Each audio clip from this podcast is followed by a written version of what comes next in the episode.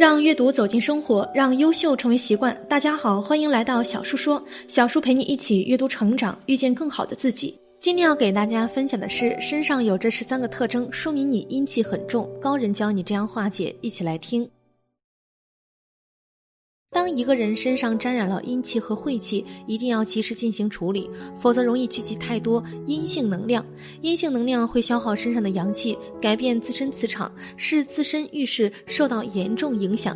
比如其言行发生改变，思维发生改变，变得意志消沉、极端、妒忌、抑郁、怨恨等。所以，一般阴气重的人怕光，心不愿意处在热闹的地方，不愿与一身正气的人在一起，因为别人身上的阳气会令自己不安、烦躁等。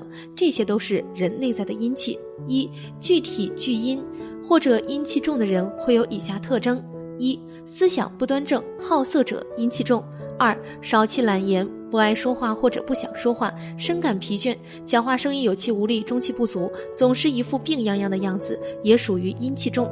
三善恶不分，常做恶事；四常年不晒太阳，躲在幽暗处。这一点，爱好游戏的宅男宅女们都要注意，不能老把自己关在屋子里，时间长了也容易积累阴气。五常吃生冷食物，导致体寒。六自私自利，好逸恶劳，不孝顺父母者。七心胸狭窄，爱赌气，斤斤计较，疑神疑鬼，容易。忌聚阴气。八，某一段时间经常破财，诸事不顺者，注意是否沾染阴气导致顺势受了影响。九，睡眠不佳，梦多，且是噩梦居多，虚汗连连。十，性格不开朗，敏感，容易受别人一句话影响，想半天钻牛角尖，自寻烦恼者。十一怕黑，在城市都不敢走夜路的人，担心得罪人，胆小怕事，多在人后，喜欢依赖依附。十二不曾劳动，也会感到身体无力、体弱多病，或者是病情长时间没有好转。十三阴气不足，没有立场，轻信他人，上当受骗或者轻易堕入爱河。二当阴气太重时，怎么化解呢？一可以考虑通过做道教法事或请吉祥物件来化解，以清理自身磁场，荡除阴邪。二、远离阴气、煞气重的地方，不去医院看望重症患者。这段时间不参加丧礼。三、闲暇时多做义工，多参加慈善活动，尽自己所能的帮助他人。四、多和正能量的人在一起，多和他们沟通交流互动，互相激励和分享人生。五、多穿喜庆亮色的衣服，做好根据自己的喜用神来选择。喜火的人多穿红色、紫色；喜金多穿白色、金色。也可以参加朋友的婚礼冲喜。六，经常回家孝顺父母，孝顺是最大的修行。七，经常去户外晒晒太阳，多运动，呼吸新鲜空气，多到人气较旺的地方，如商场、广场等散步，或者多参加聚会，增加阳气。八，多行善积德，早晚诵经念佛，修炼心性。如此，经过一段时间之后，身上阳气和正能量增加，精气神重聚，面貌便焕然一新，运势自然也会随之好转。父母晚年念佛是全家人的福报，老年人不念佛真的很可怜。他们到了晚年，天天指望子女来看望自己，但现在这个社会，子女因为太忙碌，很少有空去看父母，于是他们非常失落。我老了，所有人都不管我，而且身体因为多病，也需要儿女们来来照顾。无形中给正在事业中打拼和抚育子女操劳的儿女们带来了不少的麻烦和牵挂。其实，他们若能像藏地老人那样念佛。心里有一种归宿感，内心自然不会有这样的波澜。在我的记忆中，凡是见过的藏族老人，没有一个不念佛的。很多藏地老人不喜欢子女常来看自己，怕打扰了自己念佛。比如自己每天要念两万遍佛号，如果子女来了，就不得不陪他聊天，佛号就不一定念得完。所以很多老人要求子女没事儿千万别来，只要定期送点食物就行，甚至送完食物也要赶紧离开。如果我们的父母能学。学佛念佛，就不会浪费剩下的宝贵时日了。每天在清静的念佛声中度过，心里会非常清凉，临终时也会十分安详。后世的安排也会非常简单和顺利，给儿女和亲友们带来麻烦也就越少。这都是晚辈们的福报和后代的宝贵视线。人越到老，就越怕孤独。修行和年龄没有关系。不是越老了就代表境界越高，很多老人到老了看不开，而且欲望很重，这样就很糟糕。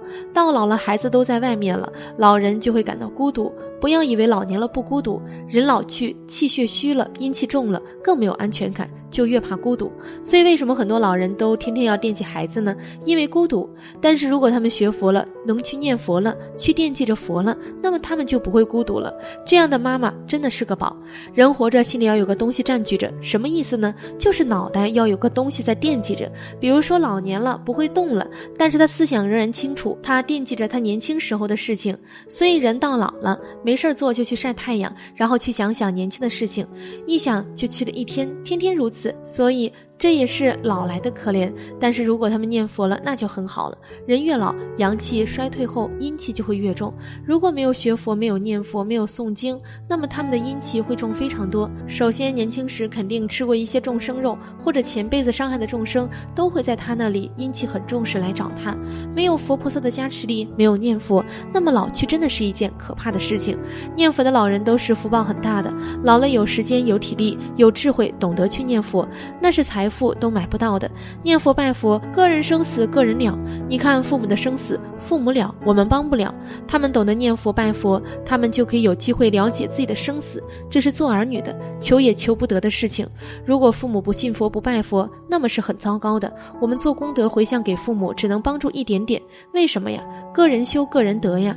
生死路上不能替代的。生活中很多人自以为看透了生死，可真正看到医生的病危通知书时，依然手忙脚乱。感觉天崩地裂，非常渴望多活一段时间，哪怕是一个小时、一刻钟也愿意。可是念佛的人不会这样，在面对衰老、死亡等问题上，他们往往有不同于世人的一份从容与自在。如果你家里有个念佛的爸爸妈妈、爷爷奶奶，你都要把他当成菩萨，要感恩，要感恩三宝，感恩菩萨。为什么呢？因为没有三宝，没有佛菩萨，他怎么能够帮助你父母脱离苦海，给他安心呢？没有办法的。我们是凡夫，没有丝毫办法，所以要感恩佛菩萨。三宝不仅救度我们，也救度我们的父母。我们能够给父母安心安乐，这都是三宝的恩德。今天的分享就到这儿了，希望你能给小叔点个赞或者留言给出你的建议，别忘了把小叔分享给你的朋友，让我们一起成为更好的自己。还没有订阅小叔的朋友，一定要记得订阅哦！我们下期不见不散。